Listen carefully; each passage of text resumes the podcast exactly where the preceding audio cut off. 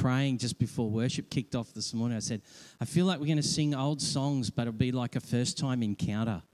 It felt like that today as we were worshiping the Lord. There was some old familiar songs and words, but there was like first time encounters happening in the room. It was very, very, uh, very special of the Lord to, to meet with us like that this morning. And so I want to say thanks to the worship team every week who take the time to pursue God's heart for our, um, our life of worship together.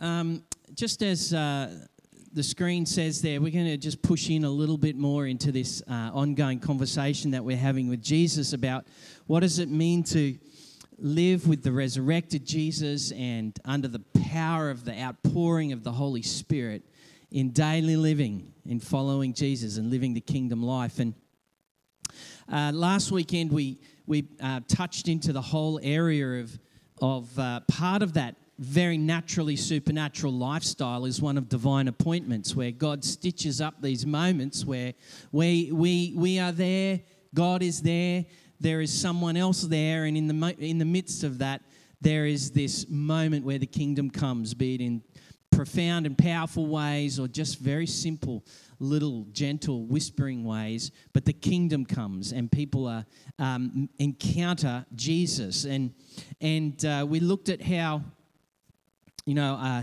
his, uh, quite often we think um, unless we see someone drop to their knee, bare their heart, and renounce their sin and welcome Christ, we think our our um, our efforts aren't necessarily effective. But that's just not the case. That's just not the case. And we looked at that whole fact that the woman at the well, when she went for that drink of water, you know, she went for something very natural. Um, it went for a cup of water, but in the end had a spiritual encounter with Jesus. But to get from a cup of water to a spiritual encounter that then went on to a whole village of people and rushing back to want to inquire of Jesus, there was a whole series of steps that are involved in that journey and that out, outworking of the Holy Spirit. Sometimes those steps uh, happen very quickly in a moment, and sometimes those steps take a long time over many years. But either way, the invitation that God extends to each, each of us is to be a part of helping people just take one more step towards God, one more step towards Jesus. We'll jump onto that first slide if we could. Thanks, Hope. Building a kingdom life. I want to just quickly refresh us here that um, we in the vineyard um, we're naturally supernatural people. We're, we're people who are given to uh, following Jesus, building a life in Him, being ambitious about that quiet life of Thessalonians that Paul talks about, inviting others into it, looking for those daily divine appointments. And one of the other megaphones that God uses through the Jesus people into the world is this thing called thankfulness. And we're going to unpack that a little bit today. Um, before we get there, though, grab your Bible, open it up to Colossians chapter 2. Grab your Bible and open it up to Colossians chapter 2. And um, this morning, as we approach uh, this little bit of scripture here, I want to firstly talk about the overflowing things that are in our life. Uh, I'm, you know, I'm pretty sure that your life has got a whole bunch of things, just like mine, where we feel like we're overflowing um, often, the overflow, it's, it's interesting to just, and brave, just to stop and take note of some of the overflow that's coming out of our lives. Often it's, um, it's hurriedness. That's a massive one in our context and culture, is hurriedness and rushed, a rushed life. It's overflowing for us a lot of the time. Um, there's um, uh, one of the big things of our cultural context at the moment is cynicism. That, that often flows out of our life. We don't have a lot of trust for a lot of public figures these days. We're pretty cynical about all of that stuff. That overflows in our lives. You sit around the workplace coffee table or at the, at the cafe, and you'll hear the overflow of that kind of cynicism and, and uh, things flowing out of our lives. Uh, you know, our media is obsessed with celebrity, celebrity culture. It's just like overflowing the whole time. It's like who said what to who and who looked at who the wrong way, and now the implications of that. I can't, I, I just like, I would just hate to be one of the members of the royal family. I would just hate it because the overflow of the cultural moment around them, trying to interpret their every nuanced look or not look or conversation or not conversation. It's just, I mean, the overflow of, our, of who we are. These are the things that, um, that are flowing out of our life. Also, um, heightened anxiety because our world now has become an unsafe place. Uh, men, you, you are toxic. You are toxic in the cultural narrative of today and never to be trusted. That, that I mean, you, you, you can have a giggle and a laugh about that, but if you're a bloke, that's a very hard thing to live under. Very hard. Because what it does is it drives you into isolation and passivity. Because whatever you have to bring is considered toxic. That, that, that's what's overflowing. It's flowing in our streets, it's flowing in people's hearts. Um, the world's unsafe. Everything is, is, is on, on alarmism, is, is the word. Unprecedented and alarmism. Everything is heightened. That's flowing through everything and everyone right now and in the spiritual powers that are going on around us. Our homes are f- more full now. Our homes are more full now of material things than any previous generation. And yet, our garages, we can't even park our cars in them because of all the junk we've got. We are overflowing with material stuff. That's why Facebook Marketplace is just like it is like a hot thing, you know. It, it, t- the turnover of stuff that's taking place now. The, uh, it used to be the old trading post. You'd have to go and buy a paper and look up the back of it and who's selling what. But now, Facebook Marketplace, it is just like moving volumes and volumes and volumes of all of the stuff that we once thought was super important and that we couldn't do without, but is now ratified and classified as disposable junk, and I might get a 20 for it. That, that's kind of what our lives are overflowing with. Mental fatigue, relationship fitness is worn down, spiritual vitality is squeezed and pinched. Um, and for a lot of people, the Jesus people, um, the whole idea of trying to have a public faith now is really contested. And I just want to say, these are the overflowing realities that you and I are living in. And we're all aware of that. And yet, at the same time, Jesus in, in, is pouring out his Spirit. The Father and Jesus are pouring out the Holy Spirit on us to live in a different way. And Paul writes to this Jesus people in, in Colossae, Colossae and I'll, we're going to pick up on that in chapter 2 in a second.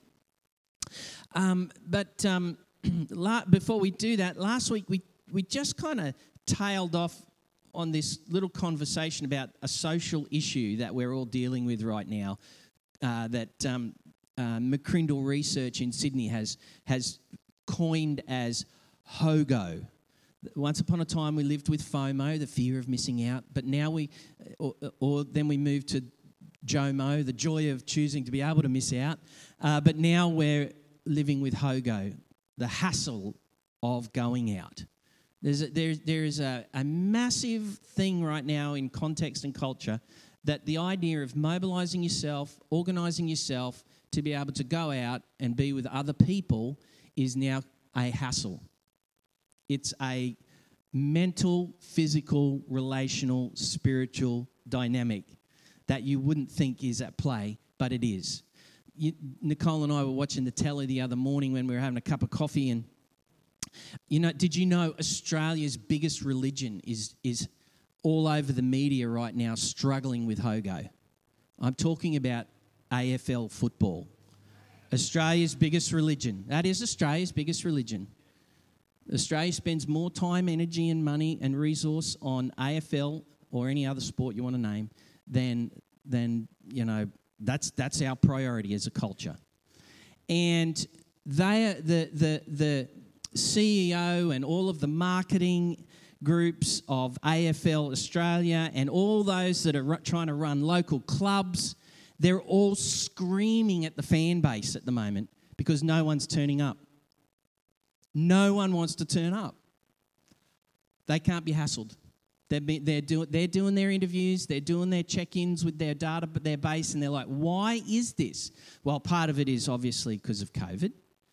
People are wrestling with physical health, others have got the flu. Um, but the majority of reason why people aren't turning up to the AFL, Australia's biggest religion, is because it's a hassle. Can't be, can't be bothered. Rather stay home, watch it on the big screen, the comfort of my couch, in my jammies with a glass of red or whatever your favourite drop is. Uh, this, this, this, this thing is, is hitting every context, be it you are a small business, be it you are dealing with it in, in education or contexts, be it as if you're trying to facilitate community groups and clubs and even local churches are wrestling with this dynamic called, well, it's just too much of a hassle to go out anyway. So these are the tailwinds of the last few years. And um, in, it was interesting last week in talking with some people after we had our time together here. Some people were really honest with us and they said, you know what, I can't even be bothered praying for other people at the moment. That's, that's just the condition that we're fighting to push through. And during the week, as, as, I met with some of our team here, it was, it was really wonderful to hear one of the one of the guys on our team meeting. He just said, "You know what? More than ever, I, I just feel like we we need to fight for relationship in this moment, in this hour." I was just I was just like, "That's it. That is exactly what it is." And God is fighting for relationship with people. And Paul writes about that. So let's jump, uh, hope, we'll jump across a couple of slides to the first. Um, the first Bible reading slide there. Colossians chapter 2, verses 1 to 14. And this is, uh, this is Paul writing to these Jesus people. And he says this I want you to know how hard I'm contending for you. He's pushing through the Hogo how hard I'm contending for you and for those at Laodicea and for all those who, who have not met me personally. My goal is that they might be encouraged in heart and united in love, so that they might have the full riches of complete understanding, in order that they know, may know the mystery of God, namely Christ, in whom are hidden all of the treasures of wisdom and knowledge.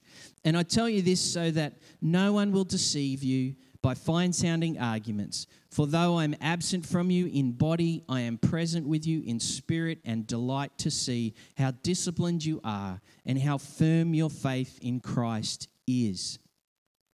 So then, so then, just as you received Jesus Christ as Lord, continue to live your lives in Him rooted and built up in Him, strengthened in the faith as you were taught, and overflowing with thankfulness. See to it that no one takes you captive through hollow and deceptive philosophy, which depends on human tradition and the elemental spiritual forces of this world, rather than on Christ. We'll jump on to the next slide. Thanks, Hope. For in Christ, all the fullness of the deity lives in bodily form.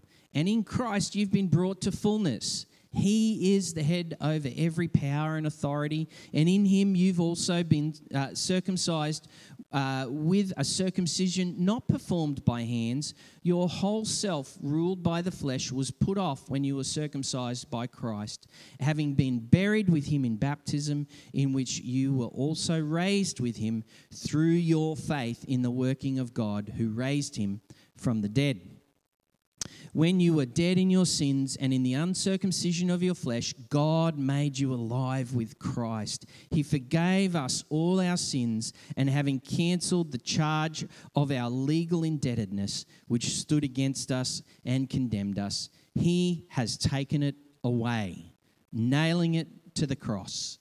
And having disarmed the powers and the authorities that made public spectacle of them, he made a public spectacle of them, triumphing over them by the cross.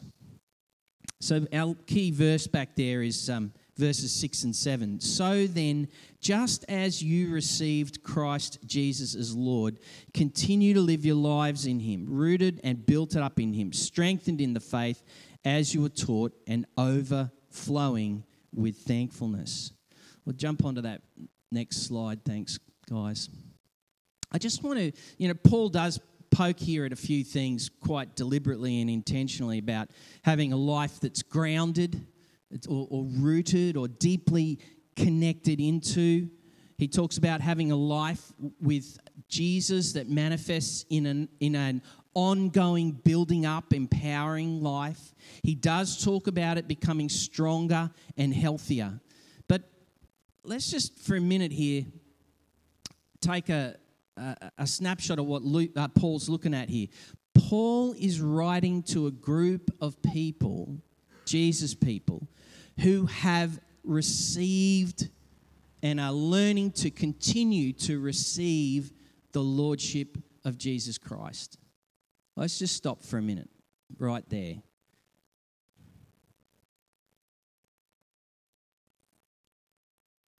Let's think about, you know, Paul was making an assumption with his audience.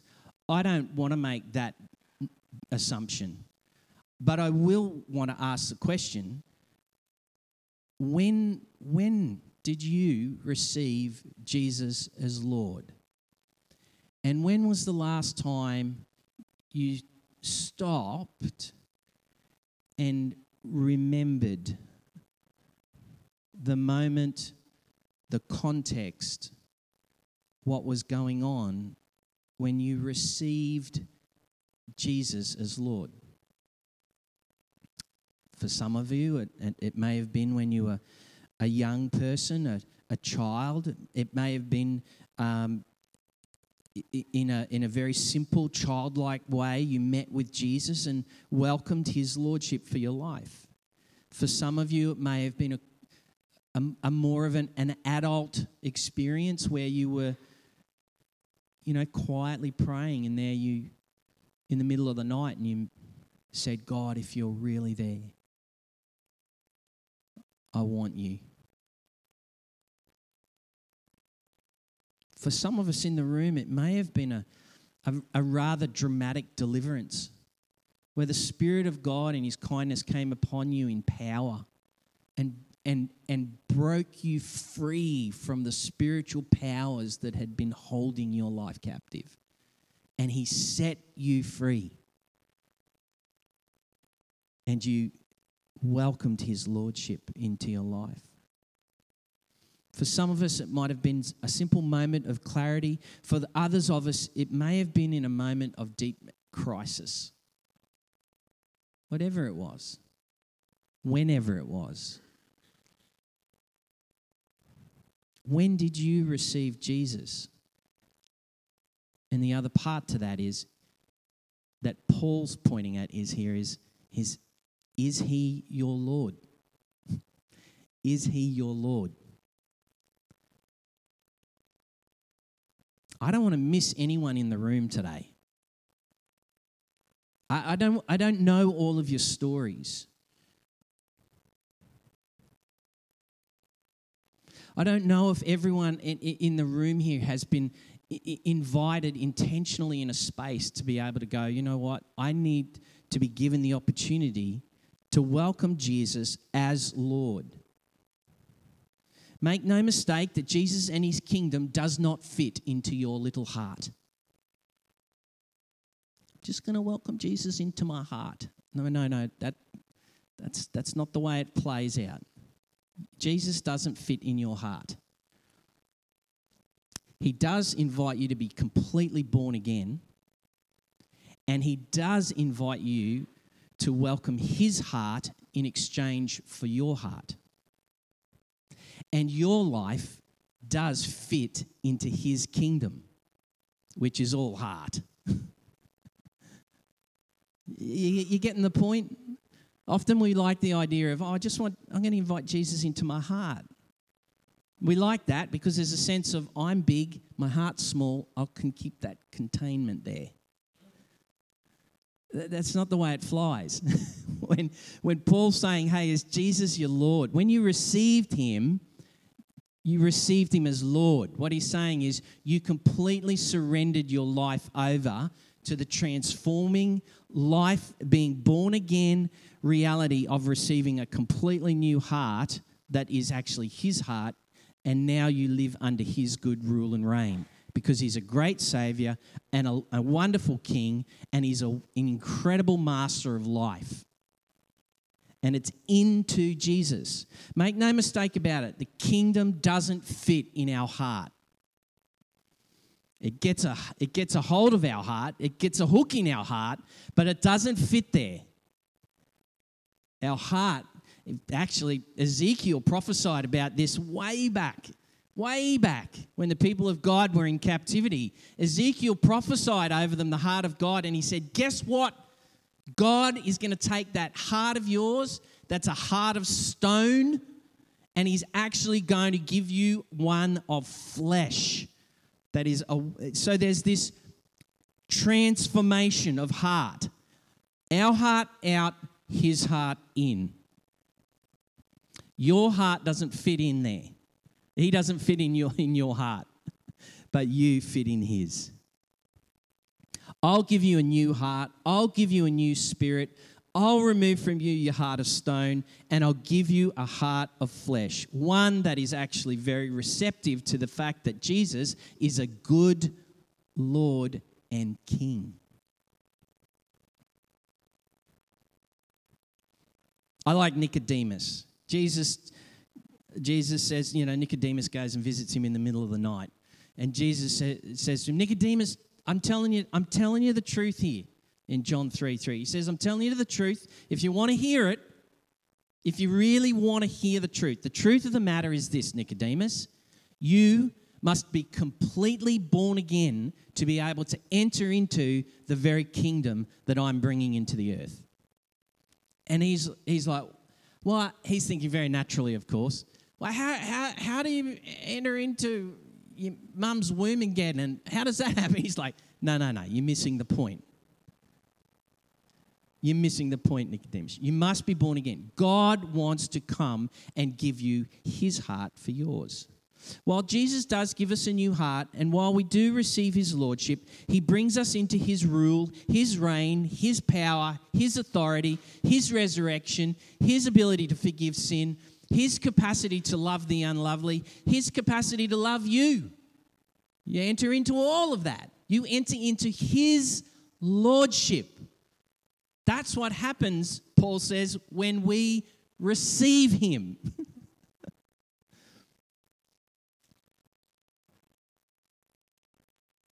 To receive Jesus as Lord is to welcome our lives to being transformed every day, to be taken up with His kingdom love and His agenda every day as He's making everything new in the earth. It's to get caught up in that. That our lives are now empowered by the Holy Spirit and His fruitfulness and His authority flowing through our veins, our minds, our bodies, our choices our voices. It's worth asking ourselves, even before we, you know, dig too much into this scripture, which we probably won't even get to today too much. It's worth just drilling down on this very point. When you received Jesus as Lord. And it's interesting because Paul writes there, he's like, he says, The reason why I'm writing is I want you to know how hard I am contending that you would still be receiving Jesus as Lord. It's not a one time nuanced decision. Oh, good, we've got that soul. That soul is somehow going to mysteriously move off into the ether and enjoy an eternal well being. There's a bigger, bigger work at play here. The kingdom of God is coming into the earth, making it like the heavens, where God rules and reigns, where sin is conquered, where death is no more. And that where people are filled with their true identity in the power of the Holy Spirit and the Lordship of Jesus, How are we receiving Jesus as Lord? It's worth stopping and asking that to ourselves. I may have done that once. In fact, I may have even got into a, a tank and got baptized and as a kid or even as an adult. Or I may have actually invited people to witness that and say, hey, this is going on. My life is completely being transformed because my, Jesus is now my Lord. How, this is a silly question. How lordy is Jesus in your life? How much lordy does he get to be Lord? You know? I, I mean, in the way you're going to choose to spend that next bit of income that you're going to have. How, how lordy does Jesus get to be in that, in that stewardship? How, how lordy does Jesus get to be in your relationships? How lordy does Jesus get to be in the way that we choose to um, invest our our time, energy, resource, our mind into, the things that we fill our lives with, the overflow. What's the overflow? That tells us what we're investing in. How lordy is Jesus in the overflow?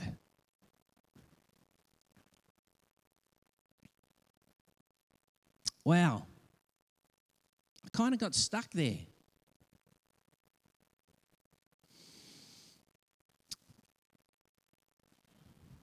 What's the next slide? Can I just pop up the next one? I think it might be about, yeah, new heart contending. Okay, thanks, guys.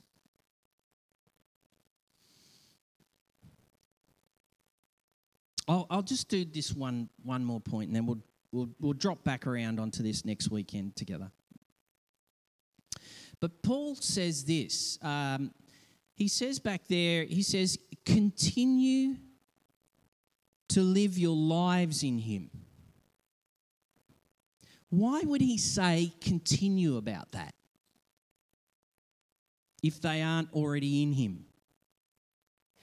The reason why He's saying continue is because there's a lot of uh, dynamics, spiritual and natural, that are at play seeking that we would, or the Jesus people would discontinue living in Him would I'm not talking about deconstructing and reconstructing faith. That's not what I'm talking about. I'm just talking about the fact that along the way, Jesus' people are continually being battered and rammed to discontinue with their faith in Jesus. That's why Paul says, I'm he says, I want you to know I am working really hard because there is so much discontinuing happening. I'm sure um, we uh, have all got our own stories where along the way we've just gone, we've muttered these kind of things to our, our heart and to others. It's like, this is just too hard. I'm, I'm checking out. What God is asking of me seems too hard. I'm checking out. What, what's, what's going on around me is telling me I am a fool for this. I'm going to check out. The spiritual powers that are at work um, day and night, relentlessly seeking to destroy and isolate and kill off my faith, it's, it's winning over me. I'm going to discontinue. Paul here is noting that the goal of his labor is that people would continue in their faith because he understands it's not easy to keep going with Jesus in a context of spiritual battle. Paul, I think this little bit of scripture from Paul is a gift from God to all of us because what it is is God's megaphone to us to say, I understand I know that this is not easy. He understands. Some of us here today, or there may be some of us that are no longer here today, um, that have either, we're on the threshold of trying to figure out, am I even going to continue? Or those that are no longer here have decided, I am not going to continue. I, I know people who are checking out of their faith. right now. They're choosing to leave Jesus. And there's many reasons for this. Pain, disappointment, broken relationships, suffering, sin, vices, demonic influences, and well meaning voices. For Nick and I, you know, we've been re- sort of reflecting on a bunch of this lately. For Nick and I, we've been serving Jesus and his church all around in various places and spaces for 32 years. We love the local church. We love the glory and we love the grit. we love it all. We've learned to walk with people through their hardest, most painful experiences. To sit, to listen, to love, and to care. And we've also learned to have to live with the fact that many along the way have said, Your care sucks. You don't care well enough. That's, you know, that's, that's really hard to hear, you know. We're just human beings, you know, trying to follow Jesus, trying to love people.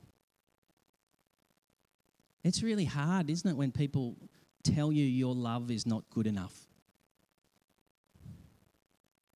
Have you ever experienced that? But I think the thing that pains our heart the most is when people choose to discontinue their relationship with Jesus. That's the, I mean, we can take the, you know, by the goodness of God, we can take the rejection stuff because we don't find our identity in the rejection. We know that that's just a, megaphone of pain. It's hard to hear it, but we know that that's not who we are. Jesus tells us who we are, and we live from that place in response. But the thing that pains us the most is when people discontinued with Jesus. That's painful. I, and I, I, I reckon we've only got a smidgen of the taste of what it's like for the heart of God. But you know, I, going back to that phrase of um, one of the guys on our team meeting the other night, he said, We've got to f- somehow in this season fight for relationship. I'm going to bring it back to there to finish with. That in Jesus, Paul is saying that in Jesus, God is fighting for you. He is fighting for his people. In Jesus, God is fighting for his church. In Jesus, God is fighting for the poor and the isolated. In Jesus, God is fighting for those who are in the Ukraine right now. In Jesus, God is fighting for all of those who are caught in all sorts of refugee issues and status. In, in Jesus, the overflow of God. He is, he is fighting for relationship right now. He is pushing through. And Paul's saying, Hey, Jesus people, you're the ones that the Spirit's being poured out on. And I need you to know I'm fighting just as hard because that's what Jesus people do. They contend for the faith, they contend for the king, they contend for the kingdom. And the overflowing fruit of that is this life of thankfulness, not this life of, if I'm somehow thankful, I'm making a positive confession and all the bad stuff will go away. No, not that. The thankfulness that Jesus is with us, whether on the mountain or in the valley and everything in between. That Jesus is Lord of the mountain and the valley and everything in between. I'm thankful that wherever I am, Jesus is, and He is fighting for me and my, my life and my faith. And I, under the Holy Spirit, am going to be one of those megaphones of thankfulness into a world that's overflowing with a whole bunch of other stuff. Some of us here today, we've maybe on this threshold Yet, strangely enough, the nudge of God has brought you here today. Strangely enough, you decided to push through the hassle of going out and you got yourself out of bed and you got dressed and you came down to hang out in a tin shed with a group of people who are trying to figure out what it means to love God and walk in the earth. I want to say, well done. well done. You, you, this is what contending for the faith looks like at its most simple level. It means I am going to turn up for relationship's sake with Jesus and his people. And if it's messy and hard and clunky, so be it. But I'm giving myself to this because this is the way of the King. This is what it means to live under the unction and the goodness of the Holy Spirit. For those of you who've heard the nudge of God, and you might be here today on the edge of going, there's the flame in my life is pretty low right now. I would want to say, God sees that and He's here to breathe on you once again. He's here to bring renewal to your life. For some of us here, we've forgotten what it means to actually live in the joy of His saving grace. And it's just become a whole bunch of hard work. Again, I want to ask you abandon that and let Him love you today. Let the fire of His love lead you into life again. And for some of us, there's a whole bunch of little conversations that we've been having over the last little while about how Lordy does Jesus get to be in a whole bunch of areas of our life. Today's the day. Today is the day. God is fighting for relationship with you. He is contending for you. He's contending for his kingdom through you. Thankfulness is the outworking of all of that. And it's crazy, but we'll touch on it this next, next week. But that simple posture of thankfulness, living under the lordy lordship of King Jesus in the power of the Holy Spirit, that transforms communities, cities, regions, and the world. When these Jesus people live from this posture of having received Jesus as Lord. I also want to say to some of us in the room this morning please keep, like Paul, I feel like there's a grace, the same grace that was on Paul is the Holy Spirit is here to impart today. Please keep contending for your loved ones please keep contending for your loved ones. For the ones that you know are running hard from God, for the ones that you know are just kind of like pushing back against God, for the ones that you know are fighting for health and through suffering, please keep contending for your loved ones that the kingdom would come. Please keep contending for your children no matter what age they are. Please keep contending for your parents, for your grandchildren, for your workmates, for your neighbors, for the poor. Please continue to live your life in Jesus. That's enough for me. That's enough for me. Why don't we just stand up and invite God to do what He does? Underline the bits that He wants to underline in our hearts today.